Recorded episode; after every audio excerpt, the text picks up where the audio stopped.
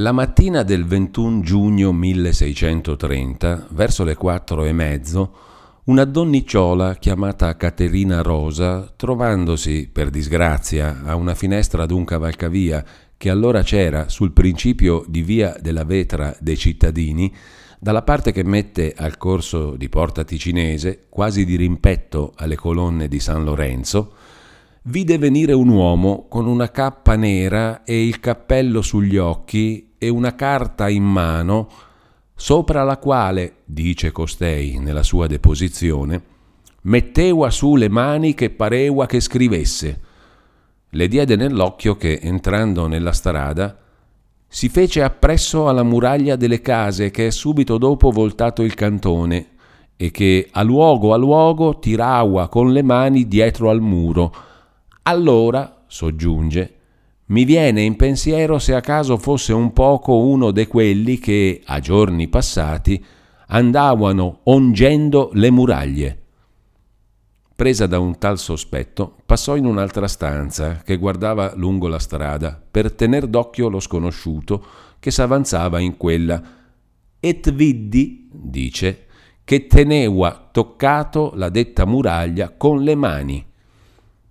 c'era alla finestra d'una casa della strada medesima un'altra spettatrice chiamata Ottavia Bono, la quale, non si saprebbe dire se concepisse lo stesso pazzo sospetto della prima, e da sé o solamente quando l'altra ebbe messo il campo a rumore. Interrogata anch'essa, depone d'averlo veduto fin dal momento che entrò nella strada, ma non fa menzione di muri toccati nel camminare. Viddi, dice, che si fermò qui, infine della muraglia del giardino della casa degli Crivelli, et viddi che costui aveva una carta in mano, sopra la quale mise la mano dritta, che mi pareva che volesse scrivere, et poi viddi che, levata la mano dalla carta, la fregò sopra la muraglia del detto giardino, dove era un poco di bianco.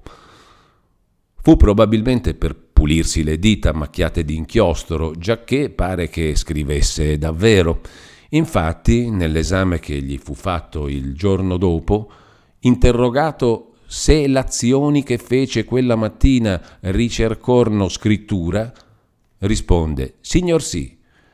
e in quanto all'andar rasente al muro, se a una cosa simile ci fosse bisogno d'un perché, era perché pioveva, come accennò quella Caterina medesima, ma per cavarne una induzione di questa sorte. È ben una gran cosa, ieri, mentre costui faceva questi atti di ongere, pioveva, et bisogna mo' che avesse pigliato quel tempo piovoso perché più persone potessero imbrattarsi li panni nell'andar in volta per andare al coperto.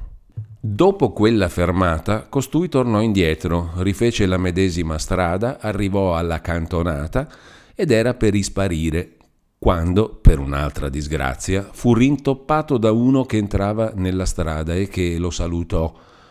quella Caterina, che per tener dietro all'untore finché poteva era tornata alla finestra di prima, domandò all'altro chi fosse quello che aveva salutato.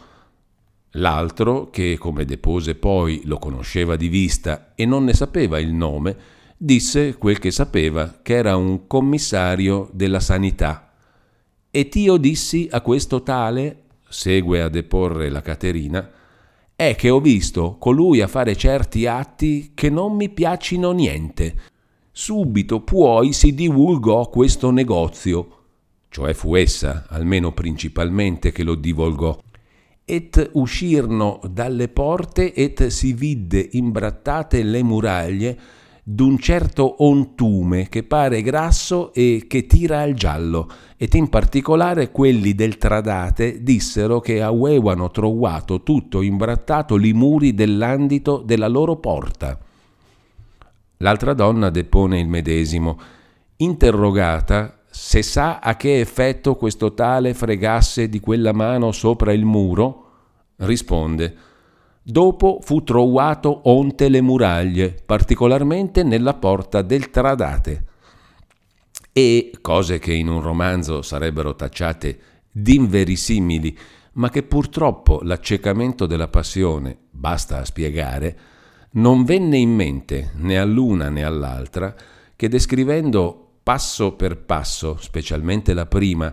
il giro che questo tale aveva fatto nella strada, non avevan però potuto dire che fosse entrato in quell'andito. Non parve loro una gran cosa, davvero, che costui, giacché per fare un lavoro simile aveva voluto aspettare che fosse levato il sole, non ci andasse almeno guardingo, non desse almeno un'occhiata alle finestre, né che tornasse tranquillamente indietro per la medesima strada, come se fosse usanza dei malfattori di trattenersi più del bisogno nel luogo del delitto, né che maneggiasse impunemente una materia che doveva uccidere quelli che se ne imbrattassero i panni, né troppe altre ugualmente strane inverisimiglianze, ma il più strano e il più atroce si è che non paressero tali neppure all'interrogante e che non ne chiedesse spiegazione nessuna, o se ne chiese sarebbe peggio ancora il non averne fatto menzione nel processo. I vicini, a cui lo spavento fece scoprire chissà quante sudicerie che avevano probabilmente davanti agli occhi, chissà da quanto tempo, senza badarci, si misero in fretta e in furia a bruciacchiarle con della paglia accesa. A Gian Giacomo Mora, barbiere, che stava sulla cantonata, parve come agli altri che fossero stati unti i muri della sua casa, e non sapeva l'infelice qual altro pericolo gli sovrastava e da quel commissario medesimo, ben infelice, anche lui. Il racconto delle donne fu subito arricchito di nuove circostanze. O fors'anche quello che fecero subito ai vicini non fu in tutto uguale a quello che fecero poi al capitano di giustizia. Il figlio di quel povero Mora,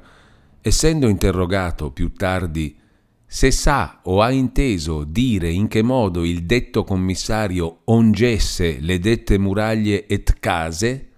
risponde Sentei che una donna di quelle che stanno sopra il portico che traversa la detta vedra, quale non so come abbi nome, disse che detto commissario ongeua con una penna, avendo un vasetto in mano. Potrebbe essere benissimo che quella Caterina avesse parlato d'una penna da lei vista davvero in mano dello sconosciuto, e ognuno indovina troppo facilmente qual altra cosa poté essere da lei battezzata per vasetto, che in una mente la qual non vedeva che unzioni, una penna doveva avere una relazione più immediata e più stretta con un vasetto che con un calamaio. Ma purtroppo in quel tumulto di chiacchiere non andò persa una circostanza vera, che l'uomo era un commissario della sanità e con quest'indizio si trovò anche subito che era un Guglielmo Piazza, genero della comar Paola, la quale doveva essere una levatrice molto nota in quei contorni. La notizia si sparse via via negli altri quartieri e ci fu anche portata da qualcheduno che s'era abbattuto a passar di lì nel momento del sottosopra. Uno di questi discorsi fu riferito al Senato, che ordinò al capitano di giustizia d'andar subito a prendere informazioni e di procedere secondo il caso. È stato significato al Senato che ieri mattina furono onte con onzioni mortifere le mura et porte delle case della vedra de cittadini, disse il capitano di giustizia al notaio criminale che prese con sé in quella spedizione. E con queste parole, già piene d'una deplorabile certezza,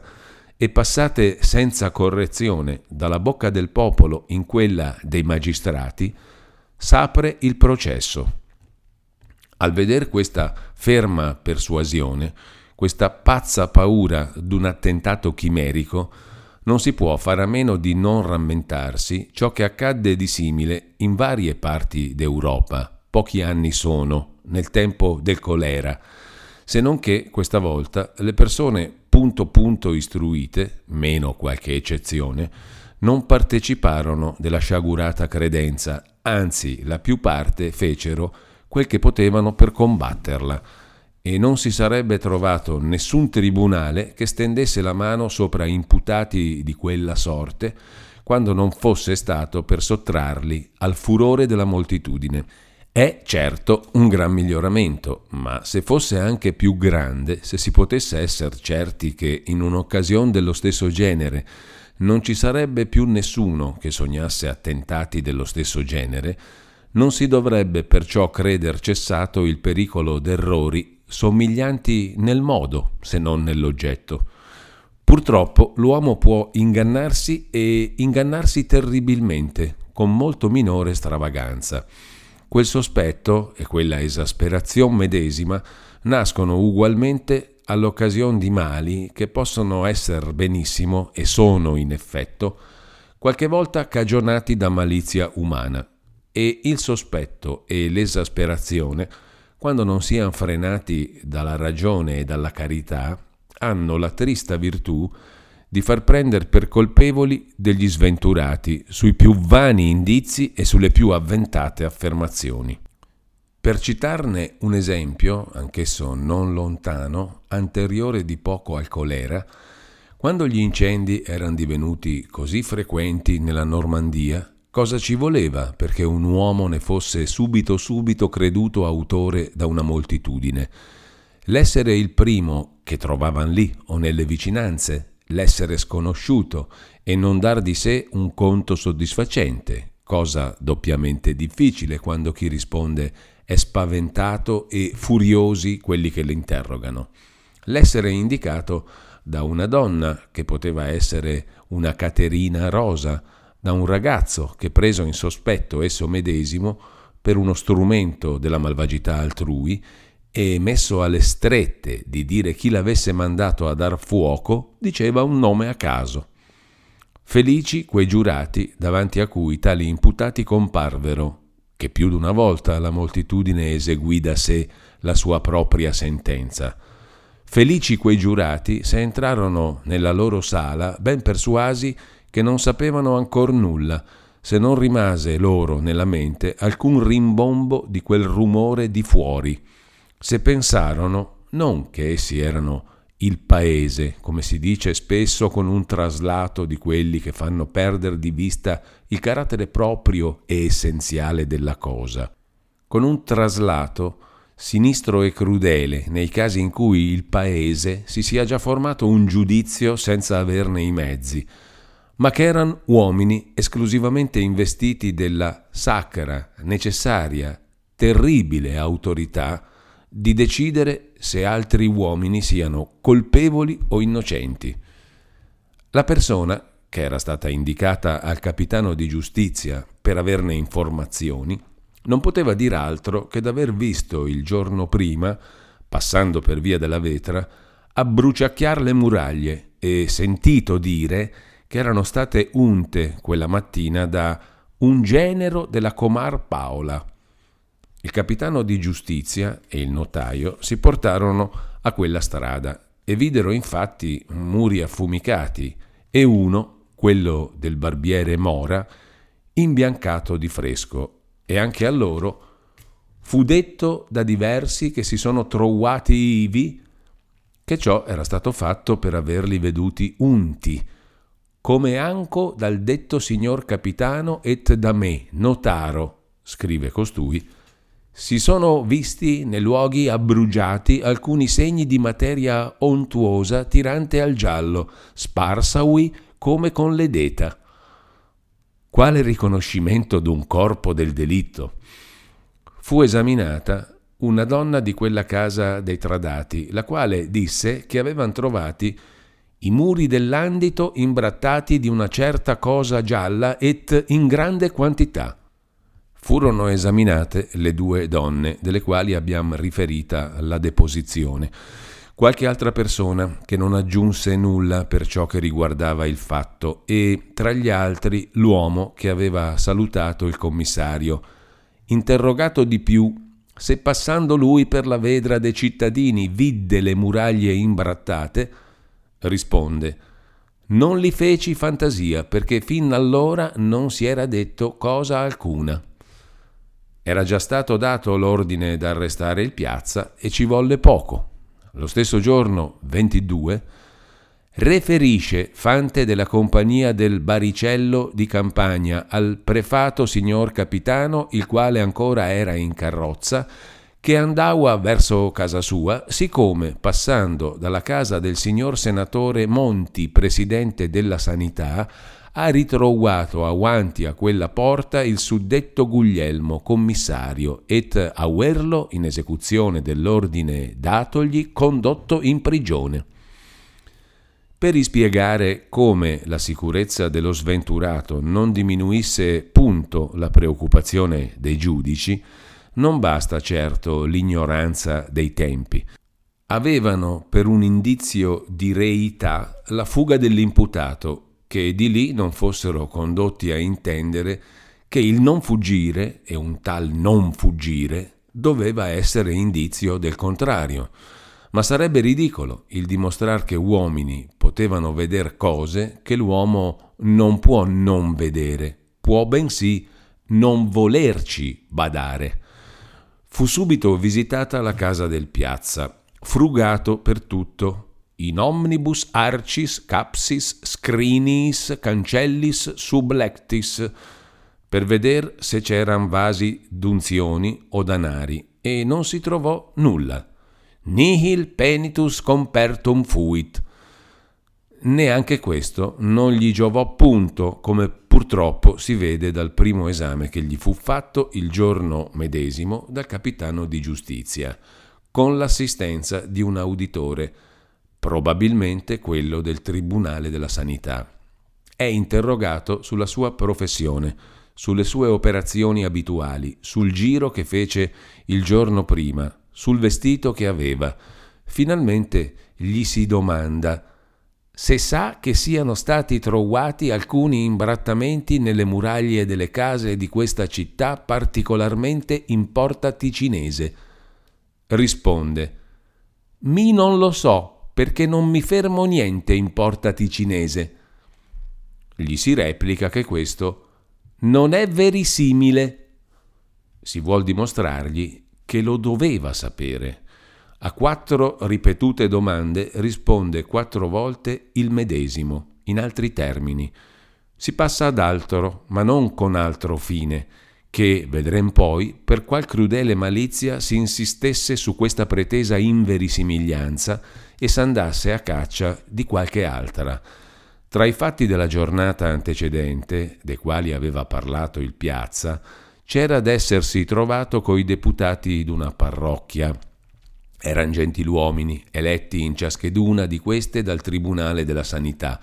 per invigilare, girando per la città, sull'esecuzione dei suoi ordini.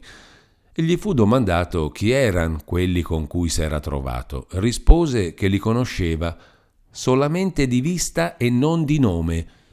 E anche qui gli fu detto non è verisimile. Terribile parola, per intendere l'importanza della quale sono necessarie alcune osservazioni generali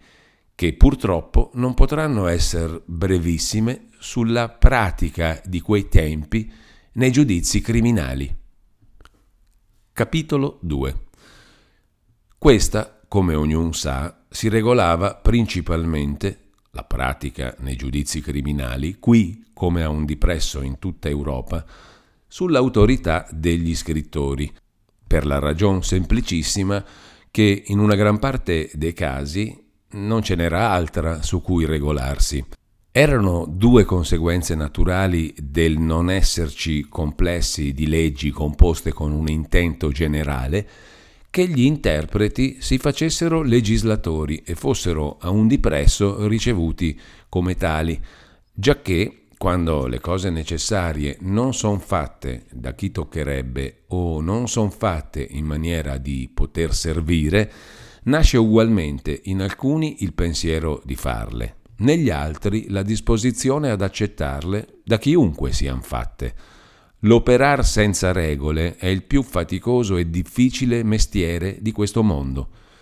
Gli statuti di Milano, per esempio, non prescrivevano altre norme né condizioni alla facoltà di mettere un uomo alla tortura, facoltà ammessa implicitamente e riguardata ormai come connaturale al diritto di giudicare, se non che l'accusa fosse confermata dalla fama e il delitto portasse pena di sangue e ci fossero indizi, ma senza dir quali. La legge romana, che aveva vigore nei casi a cui non provvedessero gli statuti, non lo dice di più, benché ci adopri più parole.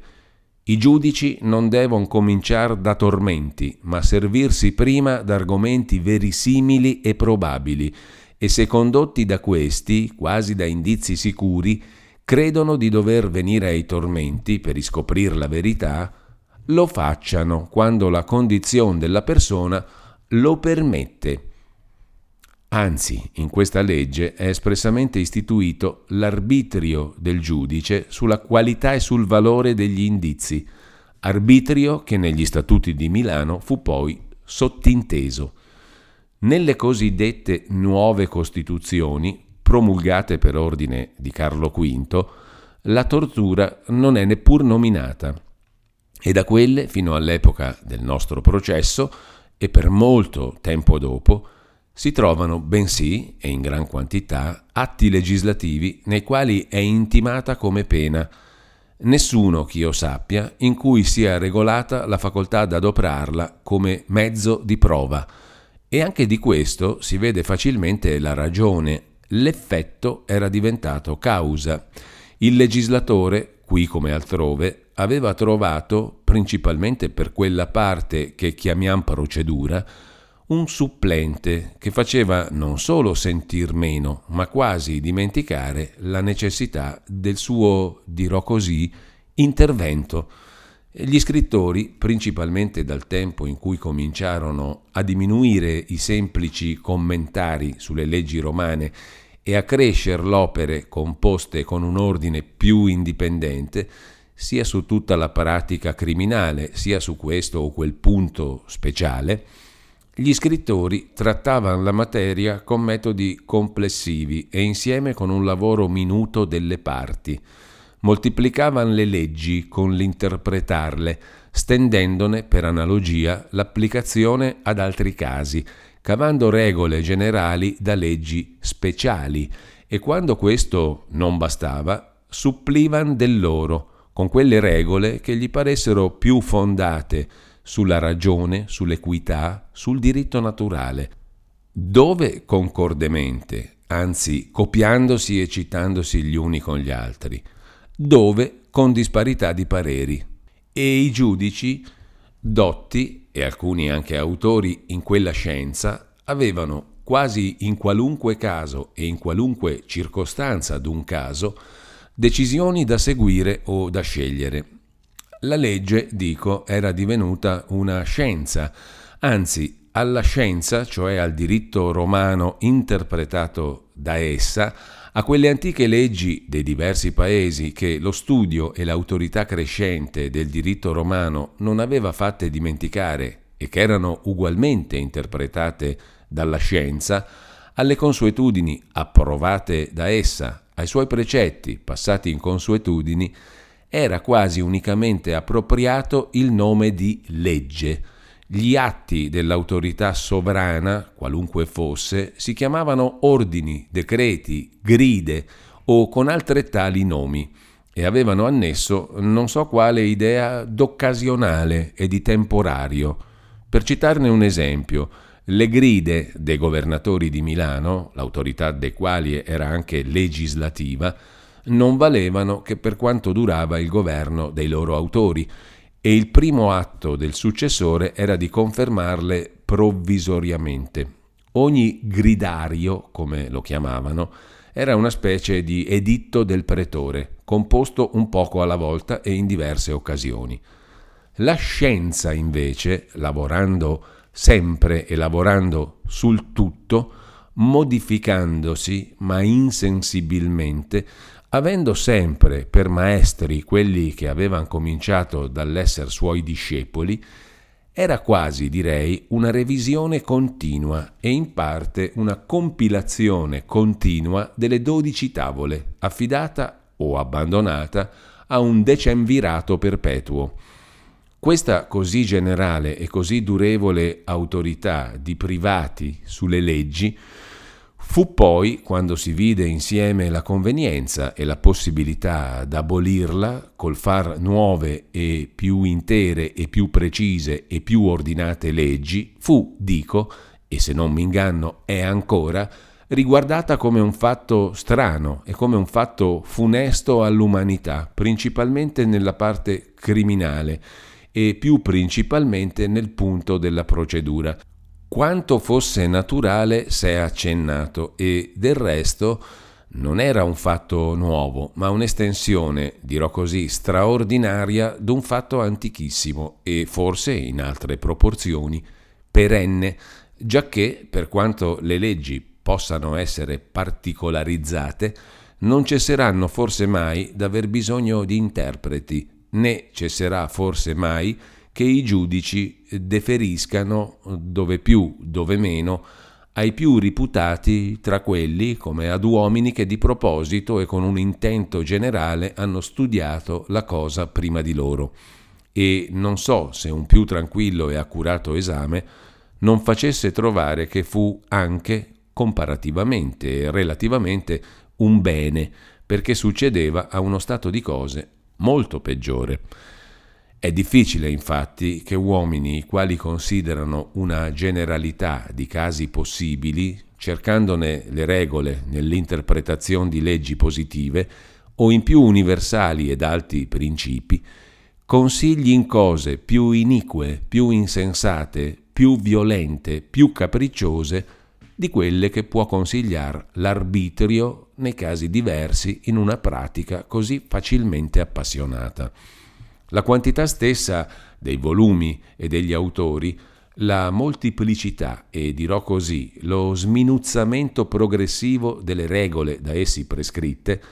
sarebbero un indizio dell'intenzione di restringere l'arbitrio e di guidarlo, per quanto era possibile, secondo la ragione e verso la giustizia, sicché non ci vuol tanto per istruire gli uomini ad abusare della forza a seconda dei casi. Non si lavora a fare e a ritagliare finimenti al cavallo che si vuol lasciar correre a suo capriccio, gli si leva la briglia, se l'ha. Ma così avviene per il solito nelle riforme umane che si fanno per gradi. Parlo delle vere e giuste riforme, non di tutte le cose che ne hanno preso il nome. Ai primi che le intraprendono par molto di modificare la cosa, di correggerla in varie parti, di levare, d'aggiungere. Quelli che vengono dopo, e alle volte molto tempo dopo, trovandola, e con ragione, ancora cattiva, si fermano facilmente alla cagion più prossima, maledicono come autori della cosa quelli di cui porta il nome, perché le hanno data la forma con la quale continua a vivere e a dominare. In questo errore diremmo quasi invidiabile quando è compagno di grandi e benefiche imprese, ci par che sia accaduto, con altri uomini insigni del suo tempo, l'autore delle osservazioni sulla tortura, il Verri. Quanto è forte e fondato nel dimostrare l'assurdità, l'ingiustizia e la crudeltà di quell'abominevole pratica della tortura, altrettanto ci pare che vada, osiam dire, in fretta nell'attribuire all'autorità degli scrittori ciò che essa aveva di più odioso. E non è certamente la dimenticanza della nostra inferiorità che ci dia il coraggio di contraddir liberamente, come siamo per fare, l'opinione d'un uomo così illustre e sostenuta in un libro così generoso, ma la confidenza nel vantaggio d'essere venuti dopo e di poter facilmente, prendendo per punto principale ciò che per lui era affatto accessorio, guardar con occhio più tranquillo nel complesso dei suoi effetti e nella differenza dei tempi, come cosa morta e passata nella storia, un fatto che egli aveva a combattere come ancora dominante, come un ostacolo attuale a nuove e desiderabilissime riforme. E a ogni modo Quel fatto è talmente legato col suo e nostro argomento che l'uno e l'altro eravamo naturalmente condotti a dirne qualcosa in generale. Il Verri perché, dall'essere quell'autorità riconosciuta al tempo dell'iniquo giudizio, induceva che ne fosse complice e in gran parte cagione. Noi perché, osservando ciò che essa prescriveva o insegnava nei vari particolari, ce ne dovremmo servire come d'un criterio sussidiario ma importantissimo per dimostrare più vivamente l'iniquità, dirò così, individuale del giudizio medesimo. È certo, dice l'ingegnoso ma preoccupato scrittore, che niente sta scritto nelle leggi nostre né sulle persone che possono mettersi alla tortura, né sulle occasioni nelle quali possano applicarvisi, né sul modo di tormentare, se col fuoco o col dislogamento e strazio delle membra, né sul tempo per cui duri lo spasimo, né sul numero delle volte da ripeterlo. Tutto questo strazio si fa sopra gli uomini con l'autorità del giudice, unicamente appoggiato alle dottrine dei criminalisti citati, scrive il Verri. Ma in quelle leggi nostre stava scritta la tortura, ma in quelle d'una gran parte d'Europa, ma nelle romane, che ebbero per tanto tempo nome e autorità di diritto comune, stava scritta la tortura.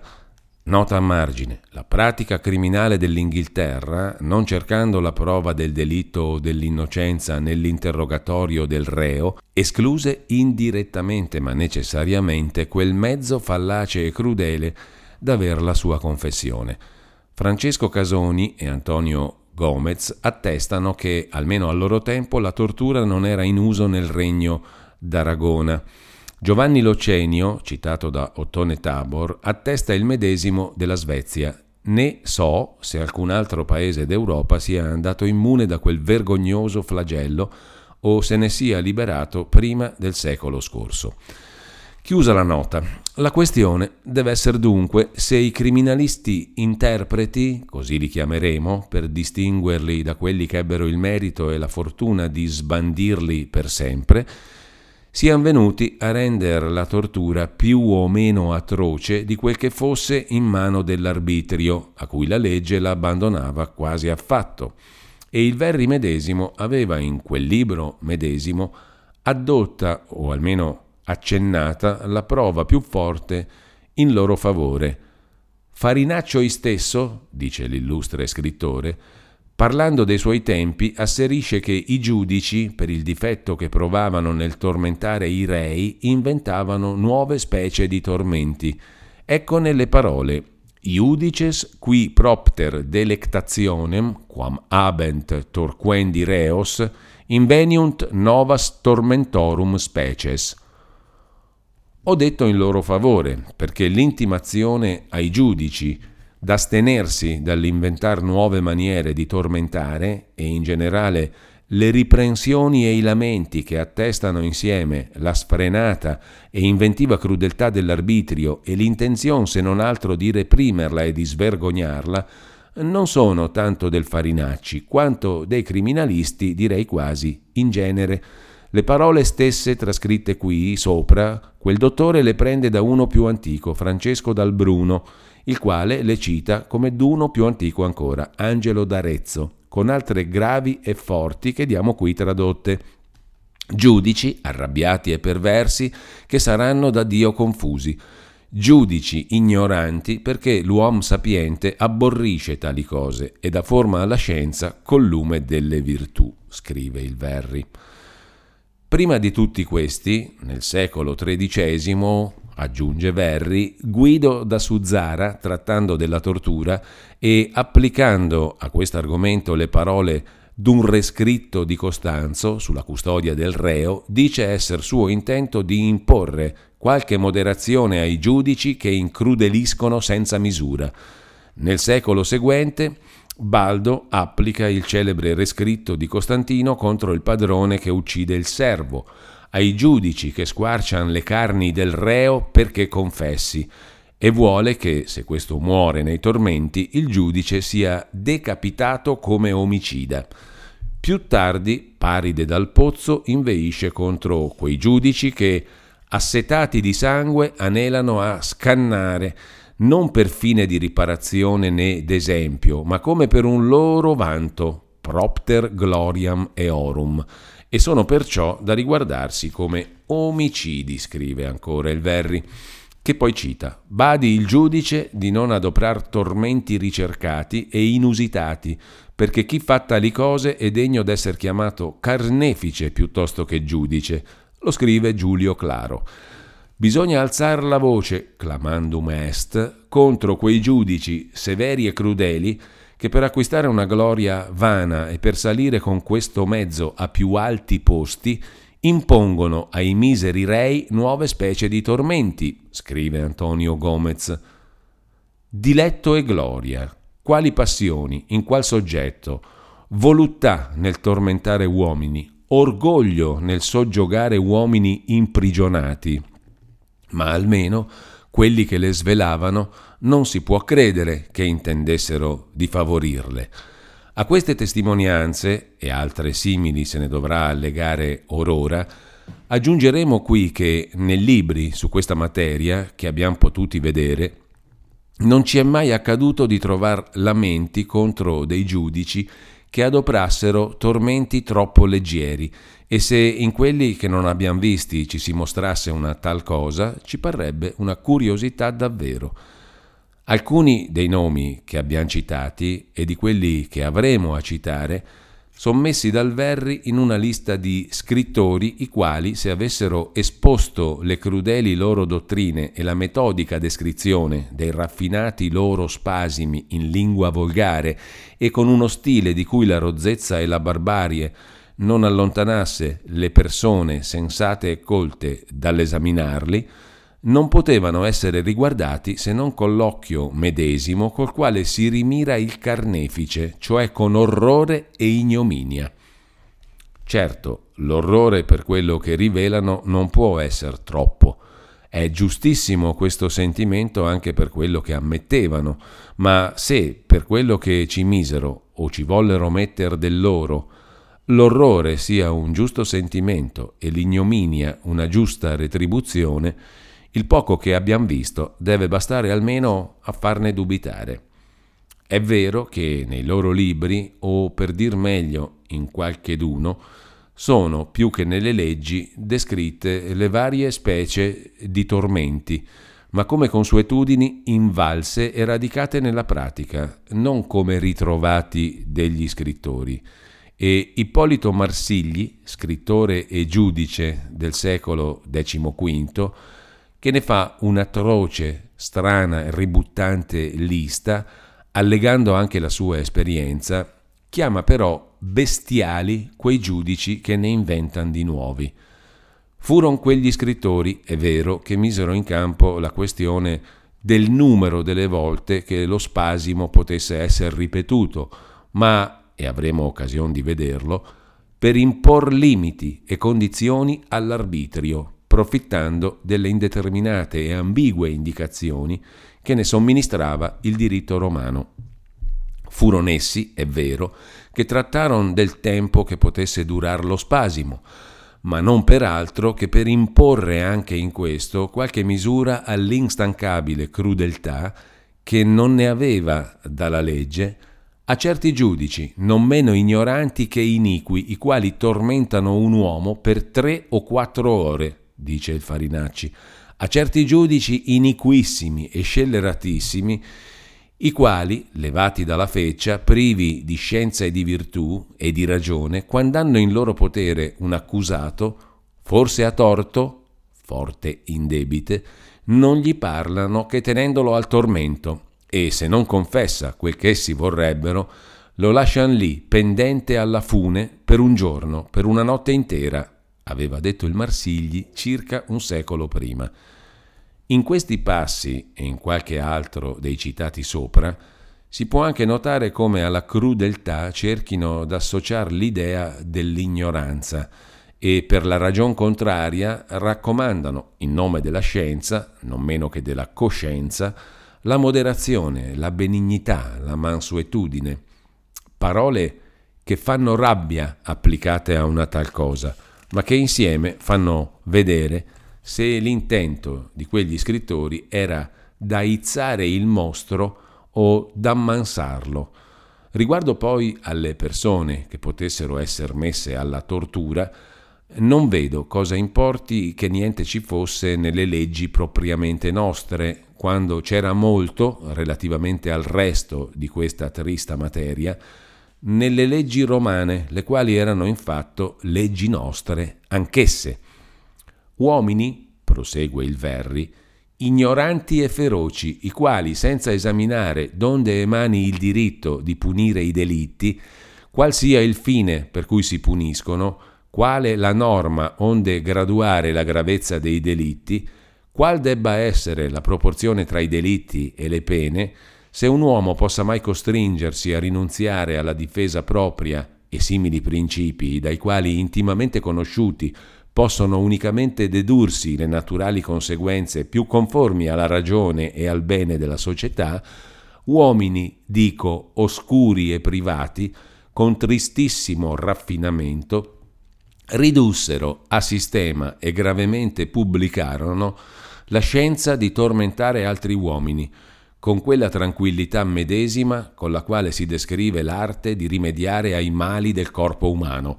e furono essi obbediti e considerati come legislatori, e si fece un serio e placido oggetto di studio, e si accolsero alle librerie legali i crudeli scrittori che insegnarono a sconnettere con industrioso spasimo le membra degli uomini vivi e a raffinarlo con la lentezza e con l'aggiunta di più tormenti, onde rendere più desolante e acuta l'angoscia e l'esterminio, scrive Verri. Ma come mai ad uomini oscuri e ignoranti poté essere concessa tanta autorità? Dico oscuri al loro tempo e ignoranti riguardo adesso, che la questione è necessariamente relativa e si tratta di vedere non già se quegli scrittori avessero i lumi che si possono desiderare in un legislatore, ma se ne avessero più o meno di coloro che prima applicavano le leggi da sé e in gran parte se le facevano da sé. E come mai era più feroce l'uomo che lavorava teorie e le discuteva dinanzi al pubblico dell'uomo che esercitava l'arbitrio in privato sopra chi gli resisteva? In quanto poi alle questioni accennate dal Verri, guai se la soluzione della prima, donde emani il diritto di punire i delitti, fosse necessaria per compilar con discrezione delle leggi penali, poiché si poté bene, al tempo del Verri, crederla sciolta, ma ora, e per fortuna, giacché è men male l'agitarsi nel dubbio che il riposar nell'errore, è più controversa che mai, e l'altre, dico in generale tutte le questioni di un'importanza più immediata e più pratica, erano forse sciolte a dovere, erano almeno discusse, esaminate, quando gli scrittori comparvero? Vennero essi forse a confondere un ordine stabilito di più giusti e umani principi, a balzar di posto dottrine più sapienti, a turbar, dirò così, il possesso a una giurisprudenza più ragionata e più ragionevole? A questo possiamo rispondere francamente di no, anche noi, e ciò basta all'assunto. Ma vorremmo che qualcheduno di quelli che ne sanno esaminasse se piuttosto non furono essi che, costretti, appunto perché privati e non legislatori, a render ragione delle loro decisioni, richiamarono la materia a principi generali, raccogliendo e ordinando quelli che sono sparsi nelle leggi romane e cercandone altri nell'idea universale del diritto, se non furono essi che, lavorando a costruire con rottami e con nuovi materiali una pratica criminale intera e una, prepararono il concetto, indicarono la possibilità e in parte l'ordine d'una legislazione criminale intera e una, essi che, ideando una forma generale, aprirono ad altri scrittori, dai quali furono troppo sommariamente giudicati, la strada a ideare una generale riforma. In quanto finalmente all'accusa così generale e così nuda d'aver raffinato i tormenti, Abbiamo invece veduto che fu cosa dalla maggior parte di loro espressamente detestata e, per quanto stava in loro, proibita. Molti dei luoghi che abbiamo riferiti possono anche servire a lavarli in parte dalla taccia d'averne trattato con quell'impassibile tranquillità. Ci si permetta di citarne un altro che parrebbe quasi un'anticipata protesta.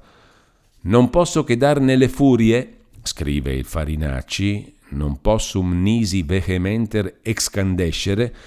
contro quei giudici che tengono per lungo tempo legato il reo prima di sottoporlo alla tortura e con quella preparazione la rendono più crudele. Da queste testimonianze e da quello che sappiamo essere stata la tortura negli ultimi suoi tempi, si può francamente dedurre che i criminalisti interpreti la lasciarono molto, ma molto meno barbara di quello che l'avevano trovata. E certo sarebbe assurdo l'attribuire a una sola causa una tal diminuzione di male, ma tra le molte mi par che sarebbe anche cosa poco ragionevole il non contare il biasimo e le ammonizioni ripetute e rinnovate pubblicamente di secolo in secolo da quelli ai quali pure s'attribuisce un'autorità di fatto sulla pratica dei tribunali. Cita poi il Verri alcune loro proposizioni, le quali non basterebbero per fondarci sopra un generale giudizio storico, quando anche fossero tutte esattamente citate. Eccone per esempio una importantissima che non lo è. Il claro asserisce che basta vi siano alcuni indizi contro un uomo e si può metterlo alla tortura. Se quel dottore avesse parlato così, sarebbe piuttosto una singolarità che un argomento. Tanto una tal dottrina è opposta a quella di una moltitudine di altri dottori. Non dico di tutti, per non affermar troppo più di quello che so, benché dicendolo non temerei d'affermare più di quello che è, ma in realtà il Claro disse, anche lui, il contrario e il Verri fu probabilmente indotto in errore dall'incuria d'un tipografo, il quale stampò nam sufficit ad esse aliqua indicia contra rerum ad hoc ut torqueri possit,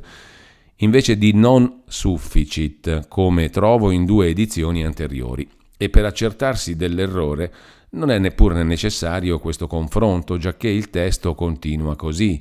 Se tali indizi non sono anche legittimamente provati, frase che farebbe ai cozzi con l'antecedente, se questa avesse un senso affermativo.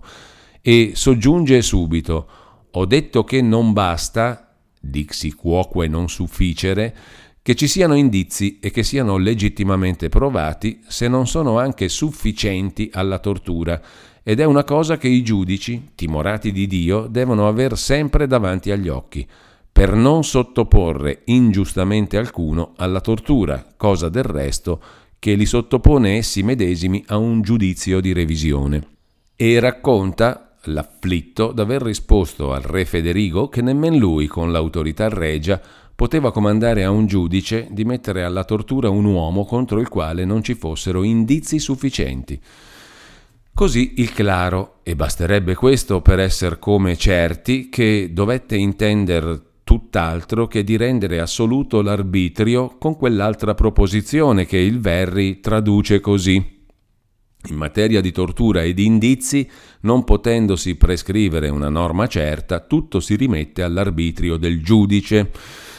La contraddizione sarebbe troppo strana e lo sarebbe di più, se è possibile, con quello che l'autore medesimo dice altrove. Benché il giudice abbia l'arbitrio, deve però stare al diritto comune e badino bene gli ufficiali della giustizia di non andare avanti tanto allegramente con questo pretesto dell'arbitrio. Cosa intese dunque con quelle parole? Remittitur arbitrio iudicis, che il Verri traduce tutto si rimette all'arbitrio del giudice intese, ma che dico, e perché cercare in questo un'opinione particolare del claro? Quella proposizione egli non faceva altro che ripeterla, giacché era, per dir così, proverbiale tra gli interpreti, e già due secoli prima Bartolo la ripeteva anche lui come sentenza comune.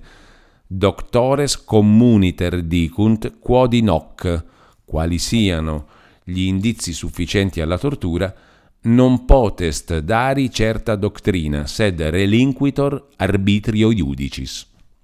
E con questo non intendevan già di proporre un principio, di stabilire una teoria, ma di enunciare semplicemente un fatto, cioè che la legge, non avendo determinato gli indizi, li aveva perciò stesso lasciati all'arbitrio del giudice. Guido da Suzzara, anteriore a Bartolo d'un secolo circa, dopo aver detto o ripetuto anche lui che gli indizi sono rimessi all'arbitrio del giudice, soggiunge come in generale tutto ciò che non è determinato dalla legge. E per citarne qualcheduno dei meno antichi, Paride dal Pozzo, ripetendo quella comune sentenza, la commenta così. A ciò che non è determinato dalla legge né dalla consuetudine deve supplire la religione del giudice e perciò la legge sugli indizi mette un gran carico sulla sua coscienza. E il Bossi, criminalista del secolo XVI e senatore di Milano, scrive Arbitrio non vuol dire altro, in hoc consistit, se non che il giudice non ha una regola certa dalla legge, la quale dice soltanto non doversi cominciare dai tormenti, ma da argomenti verisimili e probabili. Tocca dunque al giudice a esaminare se un indizio sia verisimile e probabile. Ciò che essi chiamavano arbitrio era insomma la cosa stessa che per riscansar quel vocabolo equivoco e di tristo suono fu poi chiamata poter discrezionale, cosa pericolosa ma inevitabile nell'applicazione delle leggi, e buone e cattive, e che i savi legislatori cercano non di togliere, che sarebbe una chimera, ma di limitare ad alcune determinate e meno essenziali circostanze e di restringere anche in quelle più che possono. E tale, oso dire, fu anche l'intento primitivo e il progressivo lavoro degli interpreti, segnatamente riguardo alla tortura, sulla quale il potere lasciato dalla legge al giudice era spaventosamente largo. Già Bartolo, dopo le parole che abbiamo citate sopra, soggiunge ma io darò le regole che potrò. Altri ne avevano date prima di lui e i suoi successori ne diedero di mano in mano molte più, chi proponendone qualcheduna del suo, chi ripetendo e approvando le proposte da altri, senza lasciar però di ripetere la formula che esprimeva il fatto della legge, della quale non erano alla fine che interpreti. Ma con l'andar del tempo e con l'avanzar del lavoro, vollero modificare anche il linguaggio e ne abbiamo l'attestato dal Farinacci, posteriore ai citati qui, anteriore però all'epoca del nostro processo e allora autorevolissimo. Dopo aver ripetuto e confermato con un subisso d'autorità il principio che l'arbitrio non si deve intendere libero e assoluto, ma legato dal diritto e dall'equità, dopo averne cavate e confermate con altre autorità le conseguenze che il giudice deve inclinare alla parte più mite e regolar l'arbitrio con la disposizione generale delle leggi e con la dottrina dei dottori approvati e che non può formare indizi a suo capriccio, dopo aver trattato più estesamente, credo, e più ordinatamente che nessuno avesse ancora fatto di tali indizi, conclude. Puoi dunque vedere che la massima comune dei dottori, gli indizi alla tortura, sono arbitrari al giudice, è talmente e anche concordemente ristretta dai dottori medesimi che non a torto molti giurisperiti dicono doversi anzi stabilire la regola contraria, cioè che gli indizi non sono arbitrari al giudice. E cita questa sentenza di Francesco Casoni. È error comune dei giudici il credere che la tortura sia arbitraria, come se la natura avesse creati i corpi dei rei perché essi potessero straziarli a loro capriccio. Si vede qui un momento notabile della scienza che, misurando il suo lavoro, ne esige il frutto e dichiarandosi non aperta riformatrice, che non lo pretendeva né le sarebbe stato ammesso, ma efficace ausiliaria della legge, consacrando la propria autorità con quella d'una legge superiore ed eterna, intima ai giudici di seguire le regole che ha trovate per risparmiare degli strazi a chi poteva essere innocente e a loro delle turpi iniquità. Triste correzioni d'una cosa che per essenza non poteva ricevere una buona forma, ma tutt'altro che argomenti atti a provar la tesi del Verri. Negli orrori della tortura si contengono unicamente nello spasimo che si fa patire, scrive il Verri, ma orrori ancora vi spargono i dottori sulle circostanze di amministrarla. Ci si permetta in ultimo qualche osservazione sopra un altro luogo dal Verri citato, che l'esaminarli tutti sarebbe troppo in questo luogo e non abbastanza certamente per la questione. Basti un solo orrore per tutti, e questo viene riferito dal celebre Claro Milanese, scrive il Verri, che è il sommo maestro di questa pratica. Un giudice può, avendo in carcere una donna sospetta di delitto, farsela venire nella sua stanza segretamente, ivi accarezzarla, fingere di amarla, prometterle la libertà affine di indurla ad accusarsi del delitto, e che con un tal mezzo un certo reggente indusse una giovine ad aggravarsi d'un omicidio e la condusse a perdere la testa acciocché non si sospetti che questo orrore contro la religione, la virtù e tutti i più sacri principi dell'uomo sia esagerato, ecco cosa dice il claro. Paris dicit quod iudex potest, eccetera. Orrore davvero, ma per veder che importanza possa avere in una questione di questa sorte, sosservi che, enunciando quell'opinione, Paride dal Pozzo non proponeva già un suo ritrovato, raccontava e purtroppo con approvazione, un fatto d'un giudice, cioè uno dei mille fatti che produceva l'arbitrio senza suggerimento di dottori. Sosservi che il Baiardi, il quale riferisce quell'opinione, nelle sue aggiunte al claro, non il claro medesimo, lo fa per detestarla anche lui e per qualificare il fatto di finzione diabolica, si osservi che non cita alcun altro il quale sostenesse un'opinione tale, dal tempo di Paride dal Pozzo al suo, cioè per lo spazio d'un secolo, e andando avanti sarebbe più strano che ce ne fosse stato alcuno. E quel Paride dal Pozzo medesimo, Dio ci liberi dal chiamarlo, col Giannone, eccellente giure consulto, ma le altre sue parole che abbiamo riferite sopra basterebbero a far vedere che queste bruttissime non bastano a dare una giusta idea nemmeno delle dottrine di questo solo. Non abbiamo certamente la strana pretensione d'aver dimostrato che quelle degli interpreti, prese nel loro complesso, non servirono né furono rivolte a peggiorare, Questione interessantissima, già che si tratta di giudicare l'effetto e l'intento del lavoro intellettuale di più secoli in una materia così importante, anzi necessaria all'umanità. Questione del nostro tempo, già che, come abbiamo accennato, e del resto ognuno sa, il momento in cui si lavora a rovesciare un sistema non è il più adattato a farne imparzialmente la storia, ma questione da risolversi, o piuttosto storia da farsi, con altro che con pochi e sconnessi cenni. Questi bastano però, se non mi inganno, a dimostrar precipitata la soluzione contraria, come erano in certo modo una preparazione necessaria al nostro racconto, che in esso noi avremo spesso a rammaricarci che l'autorità di quegli uomini non sia stata efficace davvero, e siamo certi che il lettore dovrà dir con noi fossero stati ubbiditi.